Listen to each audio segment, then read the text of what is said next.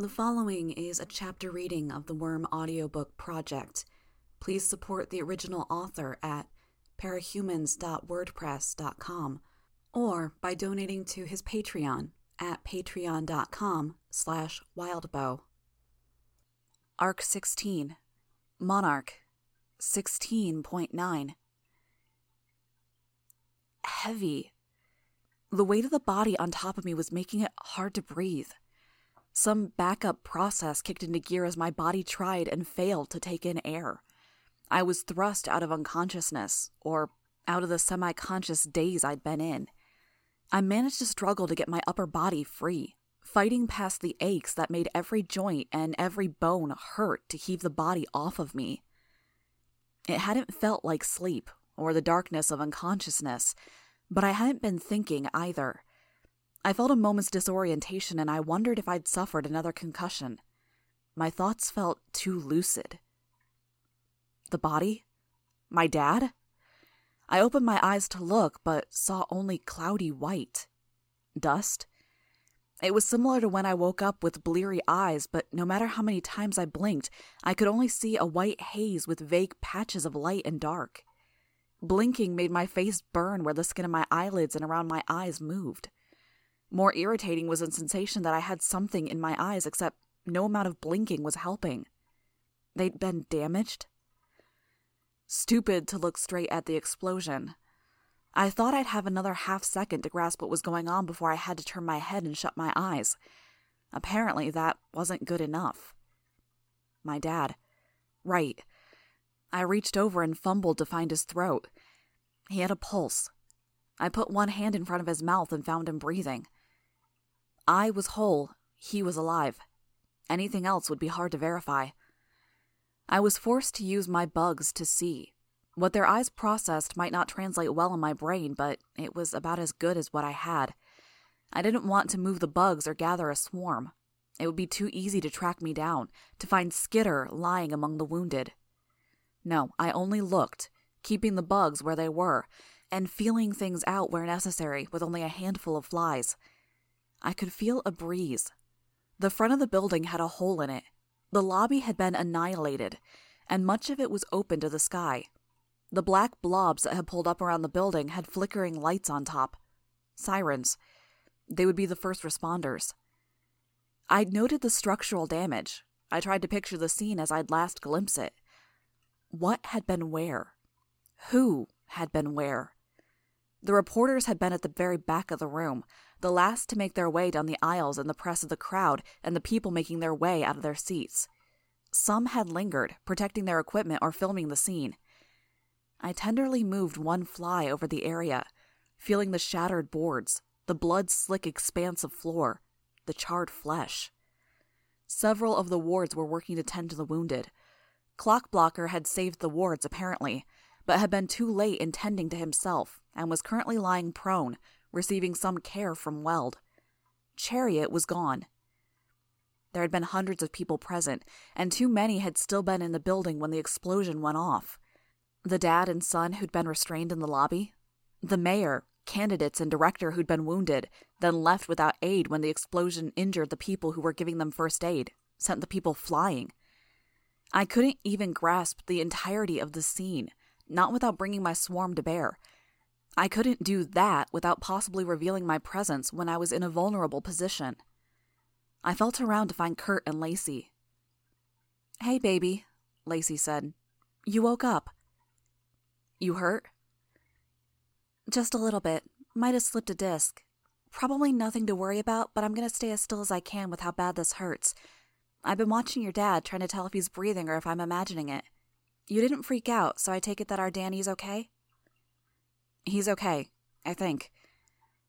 Good. Kurt's unconscious, but he's all right. You see Alexander anywhere? I blinked a few times. Did she not realize I couldn't see? No. Okay, hun, you stay as still as possible. I shook my head. No, gonna see if anyone needs help. She gripped my hand, started to say something, then winced. What's wrong? Hurts is all. Stay put. Safest thing to do. I shook my head. I couldn't say it, but I felt like I'd been through enough crises and suffered enough that I was aware of what the pain was telling me. I was almost certain I wasn't in critical danger. That's what my gut was telling me. With only a small few bugs to guide me, I left my dad, Kurt, and Lacey behind, climbing up the stairs to the damaged stage, fumbling for the other wounded. I could only draw crude images of the situation from touch, from the blurry images my eyes offered me and through my bugs. A woman, unconscious like my dad. A man, his arms hugged to his lower stomach as he writhed in perpetual agony. The mayor. I crawled over to him, pressing my fingers to his throat. He had a pulse, but it was thready. I drew bugs from where they hid in the midst of my hair, commanded them down my arms, and tried to bend over so my hair masked what I was doing. Once they were on him, I sent them over the length of his body, noting where there was blood. No use fumbling around with my hands.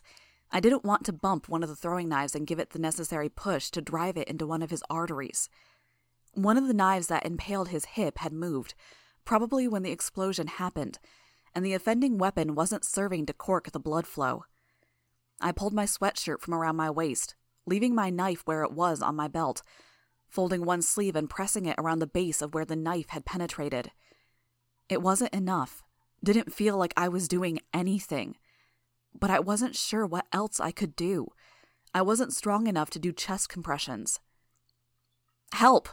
I shouted. I need help here. Nobody leaped the rescue. Anyone else that was still in the building was too busy with their own injuries, were still unconscious, or were making their way outside. Damn them. Damn Coil. I would make him answer for this. Yes, I had seen Coil die. I had little doubt others had as well. Even news cameras would have had eyes on the scene, especially news cameras. Coil had staged this, taken advantage of the reporters' cameras, the fact that there were no working communications, and that all the important figures would be attending. He was too savvy, too invested in his plan to not have taken all the variables into account. Just the fact that I knew about his power turned this whole scenario on its head. He wouldn't have charged in like this without a backup, without a version of himself staying safe and secure in his underground base, just in case things went awry. No, I might have seen the man die, but the more I thought about it, the less I could believe that man was Coil. The emergency response team had stopped outside, at the perimeter of the building. I listened through the bugs in the area, but I couldn't follow any of the conversation. Even tracking who was speaking was nearly impossible. Whatever they had been discussing, they ventured inside. Some, who I gathered might be police officers, were moving to the most affected areas, the places where the reporters had been, the lobby. The paramedics proceeded down the aisles, too slowly for my liking, checking on the wounded. Help! I called out, but my voice was nearly drowned out by the other wounded. It was one or two minutes before a paramedic saw the mayor and hurried to my side. I could tell where he was because of the bugs I'd planted on him, but I couldn't say as much. I've got this, she said. The paramedic was a woman. I gratefully backed away. Even the strain of pushing the makeshift bandage down had been making every ache and pain across my body stand out in sharp relief. Your name? she asked me. Taylor. A short distance away, my dad groaned a response, as if he'd heard my voice. I noticed more because of the mosquito I'd placed over his carotid artery than my ears. I didn't let on that I'd noticed anything. You shouldn't be moving, Taylor. I'm sore, but I don't think I'm hurt. I wanted to help. What kind of pain? Bruises, aches. My dad took the brunt of it. I pointed in his general direction. My face hurts, and, um, I can't see. Don't worry. As soon as we take care of the critically injured, we'll look after you. I'm alive, I said. I mean, I'm okay. I'd rather you guys checked my dad and his friends, make sure they aren't hurt, help the other candidates, and the director. They were stabbed before the explosion, all of them like this. Um, they were getting help when the bomb blew. I think whoever was helping them got knocked away by the explosion. I was rambling. How fine was I? The paramedic shouted, Burrows, Studevart, Manry, girl here says there's MSW victims on the stage here. I could hear running footsteps. One of my bugs brushed against one of them as they ran past. There wasn't much more I could do. I'd gladly out myself if it meant I could use my power to help people, maybe identify the most wounded. But I was worried it would do more harm than good, both in the short term and in the long.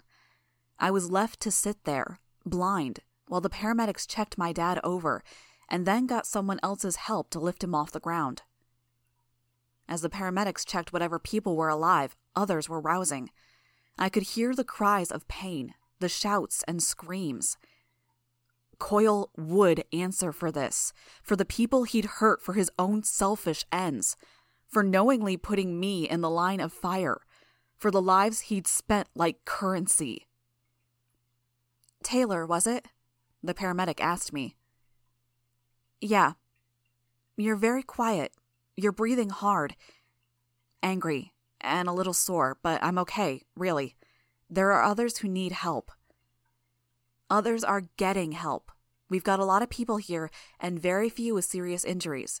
You have a burn on your face. We're going to want to look after that. The reporters at the back of the auditorium. I thought you couldn't see. I remember seeing them there just before it went off. Very few people were badly hurt, less than you might think. Just stay calm. If I hadn't used my bugs to see the evidence for myself, would I have been able to tell she was lying? She wanted me to stay calm. It was odd, but I felt very calm, and I didn't feel like I was in shock. I was pissed. I was worried about my dad, worried that I was missing something critical with Coil's overarching plan, but I wasn't panicking. I wasn't stressing about the burn, or my eyes, or any of that. I'd handled worse in terms of injuries. I wouldn't freak over that much. I'd love to be able to see what was going on, to not have to worry about permanent blindness, but I wouldn't worry about it until I could confirm how bad it was, confirm that it was permanent. Sort of like how I was looking at the potential end of the world. I wouldn't worry about it until we'd exhausted every resource available and verified that, in this era where countless people had the ability to break the fundamental rules of reality, someone couldn't stop it from happening. I am calm, I said, after confirming it for myself. I tried to take a deep breath to demonstrate, but winced at the pain from the bruising. I might have been pushed into the railing by the force of the explosion. But I don't want you to worry about me. My dad. The bald guy by the stairs? Yeah. My partner's looking after him. Let's make sure you're okay. If there's spinal damage or internal damage and we're ignoring it and letting you move around like you have been, Things could get much worse than they are now. I shut my eyes, noting how the blurry white haze gave way to darkness. I could remember when Leviathan had hit me, how Panacea had noted internal damage that I'd been entirely unaware of. I sighed, opened my eyes to stare at the hazy figure. Okay. We're going to be putting you onto a stretcher, but we won't be carrying you out for a minute. We can't leave you alone, but I'll need to help my partner carry your dad out. What we're going to do is put you next to someone so someone can watch two or three of you at once. Okay. I was lifted into place, then carried a short distance before being set down with great care. The paramedic there was talking with one of the other patients, leaving me free to think. Why? That was what got me. The whole thing bordered on senselessness. Hurting these people, putting me in the line of fire, why attack the event? It would draw attention from heroes across the nation, and it would make holding the city that much harder. Had he abandoned the plan? Or were there nuances I wasn't aware of? What was deliberate in how this had unfolded? He'd wanted to take out the mayor, but the candidates?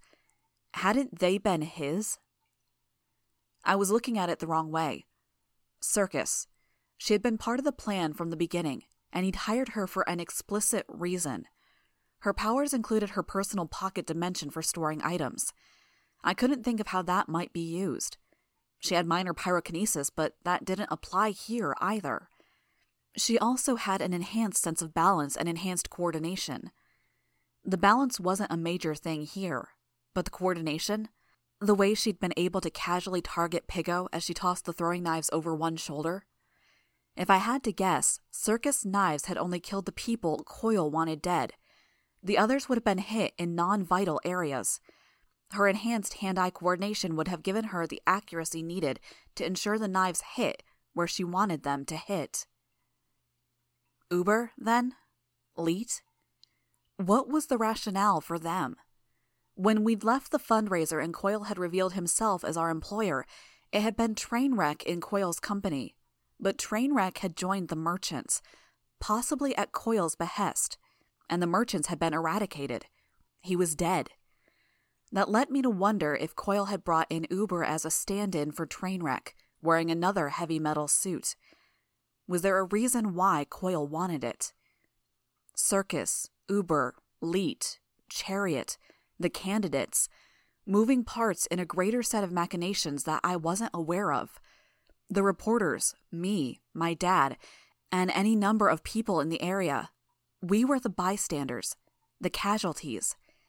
And I couldn't get why. Was it to attack or assassinate the mayor and director? To mark his candidates as survivors of a supervillain attack and give them more standing in the eyes of the public? It didn't make sense. Why go to the effort of positioning the undersiders and the travelers in the city if that was his goal? Any advantage he might glean from us holding territory would be counterbalanced by the chaos and the national attention that he drew from this kind of terrorism. It wouldn't be directed at him because his body double had been killed in the attack, but it couldn't help either. If I thought about it, I could almost believe the bombing had been intentional. I couldn't say how he'd arranged it, but the fact that he'd thought to have a body double and the man had died, and that Coil was effectively off everyone's radar seemed too coincidental. It was something I needed to ruminate on. Minutes passed, and I was left with only my bugs to accompany me and the periodic attention of the paramedic who'd been assigned to watch me, making sure I was still alive and lucid. I directed bugs into the rubble, beneath the chairs that had been uprooted from the auditorium floor, under and onto bodies. Slowly, I gained a greater picture of the scene, a topographical map of what Coil had done.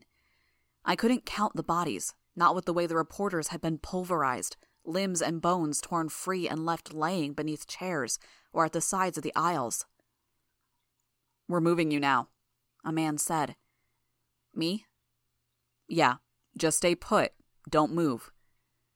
I was lifted into the air, carried past the ruined wall at the rear of the auditorium. I could smell the scent of death, the mingled smells of blood and shit, of human bodies that had been torn open, singed, the vitreous fluids and all the messy ugliness from inside our bodies exposed to the air. It seemed incongruous with the cool breeze and gentle warmth of the sun on my face. I had to turn my head so the sun wasn't shining on the burn. Shouldn't a catastrophe like this be met with rain? An overcast sky? It didn't seem right that things were so quiet, so calm, the day so tranquil when so many people had died, lost loved ones, or suffered serious injury. I bit my lip, focusing on my bugs, sweeping them through the area as the ambulance made its way to the hospital, and the paramedics in the back carefully checked my vitals, asking me questions about the degree of pain, stiffness here or there, and checking for hard tissue where there might be internal injuries. It was odd going to the same hospital where I'd been taken after fighting Leviathan. I'd maintained a few bugs to feel things out.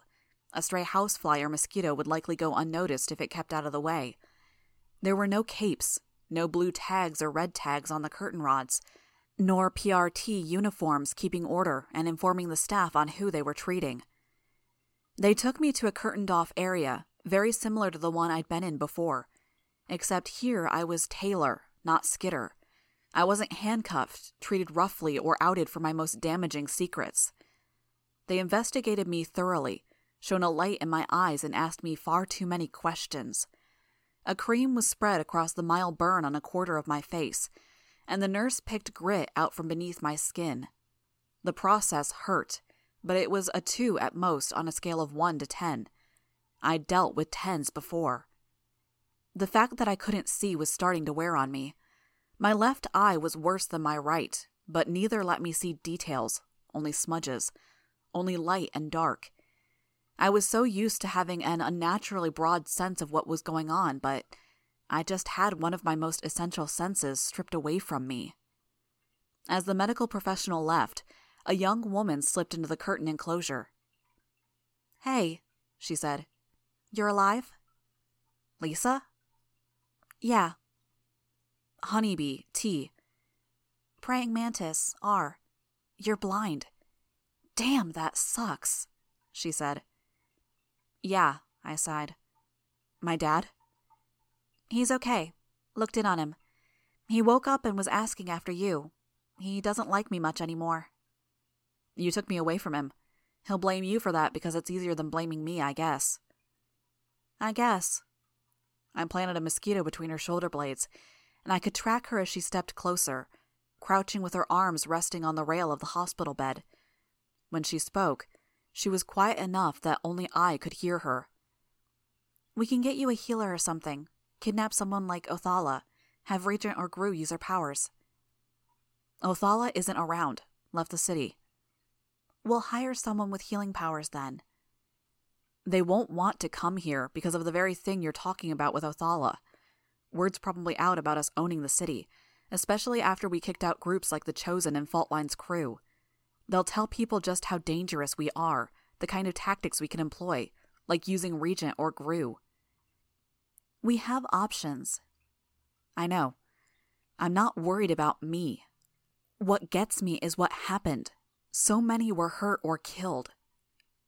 Lots hurt, not so many killed from what I've seen and heard on the subject. But that's not important right now. What are your priorities? I blinked. My dad? Is fine. My territory? The fires? Strategically placed, nowhere near our real lairs. Nobody hurt, but I think he Molotoved one of your barracks, setting the fire high so people had a chance to get out. The others? Grue? They weren't anywhere nearby. We're going to meet up with them soon. Dinah. Now you're on the right track. We talked about plans, and Coil. He's alive, right? I asked. Mm hmm, Lisa affirmed. And better for us, he's probably happy. Everything's coming together for him, just the way he wanted it to, which means that right now, today, is going to be our best bet for talking to him, getting at him when he's in a mood to release the tyke. Come on, out of bed. My head was spinning, but it wasn't a concussion at work. After everything I'd done, everything I'd put in, we were this close. I accepted Lisa's help in getting out of the hospital bed, and she hooked her arm beneath mine to lead me away. So we just ask and hope he's feeling good enough to say yes? Which means biting my tongue when it comes to the accusations, calling him on what he did at the debate. Lisa spoke at a more normal volume. He doesn't strike me as the kind of person who'll be influenced much by his emotions. He probably decided a while ago whether he'll give up the girl or not. But I say we should take anything we can get, and that includes approaching him on a good day. Choose your words carefully, by the way. There's bystanders. I nodded, but I didn't follow as she tugged on my arm. Can we check on my dad before we go? They were moving him when I poked my head in. I peeked at his chart, and it looks like they had him queued up for an MRI, what with his recent internal injuries from Shatterbird's attack. I winced. She went on. I told him I might take you to my dad's clinic where the load won't be as high if you were okay to be moved. If I did take you, it'd mean you were okay. He didn't like that, but he agreed. That doesn't mean we can't stay if you want to stay. Like I said, it won't make a huge difference if we get in touch with our boss now or two hours from now. But it'll make a difference. A bit of one? I think so. I thought back to my earlier feeling that leaving my dad just one more time might mean some kind of terminal break. Stacking that up against everything I'd done and the end goal of getting Dinah out of captivity, though. Not even Dinah exactly, I barely knew her. No, this was more selfish, I had to admit. I was thinking of my own sense of guilt, about my own responsibility, and the crimes I'd committed in getting this far. The terror, pain, and distress I'd caused in the course of being Skitter. Fifteen and a half years spent growing up with my dad versus two months as Skitter. My dad was there, though. He'd always been there, and the only thing I had to suggest he wouldn't was a vague feeling Just like there was only the vaguest possibility that our going to see Coil now would make the difference in him setting Dinah free. My dad's going to be okay? I asked. He was fine. No sign of any deeper problems or pain. Then let's go. We made our way out of the hospital. I could hear the cries of pain. Are we to blame for this? No, don't set yourself on this path. We didn't know, we couldn't know, and we weren't complicit in any way. I was there. I could have stepped up and done something, but I didn't. Done what? Fought back? Helped the wards? Yes. No. Best case scenario, you might have tripped him up, but it wouldn't have been worth it. Watch your step, stairs. I had no problem identifying the spots I was supposed to step down. There were spiders on the underside of the stairwell, and I sent a few flies forward to alight on the underside of each stair to check the footing. It's funny, Lisa murmured, lowering her voice. I've been meaning to suggest a training program that you should spend a while blindfolded, see if we can't force you to rely on your power to see. Get your brain to the point that you can actually process that info. Guess you beat me to the punch. It's not that funny, I said. I didn't like thinking about what might happen if I was still blind when the next disaster came along. Stepping outside, she said. I felt the warm air sweep past me as the door opened. Car's just over here. Nice thing about the city being in this state, it's easy to find parking spots. She sounded so jovial, cheery. I wasn't nearly so optimistic. She led us to the car and opened the door for me. We'll stop by your place so you can grab your costume and meet up with the others. Then we'll find Coil. Find him? He's not at his base? I raised my voice to be heard as she walked around to the other side of the car and opened the door to get into the driver's seat. He's not at his base. As of now, Coil's dead and gone. He's sticking to his civilian identity, which is going to make meeting him and talking to him sort of difficult. I paused. I'd been thinking over the scenario calculating Coil's overarching goal. Is he Keith Grove? No, Lisa said. One sec. The car started up, and there was a shuffling sound as she dug through a container. A recording played out over the car's sound system. Lisa shifted the car into gear and reversed out of her spot. I listened. A town meeting with hundreds of Brockton Bay residents was interrupted by a terrorist attack by a local villain just earlier today, an alleged assassination turned to even greater tragedy as a superhero made piece of technology exploded unexpectedly. This tragedy joins countless others that have recently befallen Brockton Bay, a city that was recently the subject of national discussion, where the United States Senate debated condemning the city, evacuating the remaining citizens, and abandoning it as a lost cause. A local crime lord headed a small group of supervillains in an attempt to assassinate Mayor Christner, mayoral candidate Keith Grove, and mayoral candidate Carlene Padillo. When local heroes intervened, however, a device owned by local wards member Kid Win malfunctioned, ultimately exploding in the lobby of the building.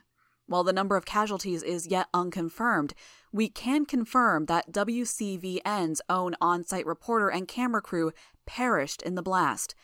More information will be forthcoming as we have it. First reports from the site report allegations of sabotage on the part of a known double agent within the group of junior heroes.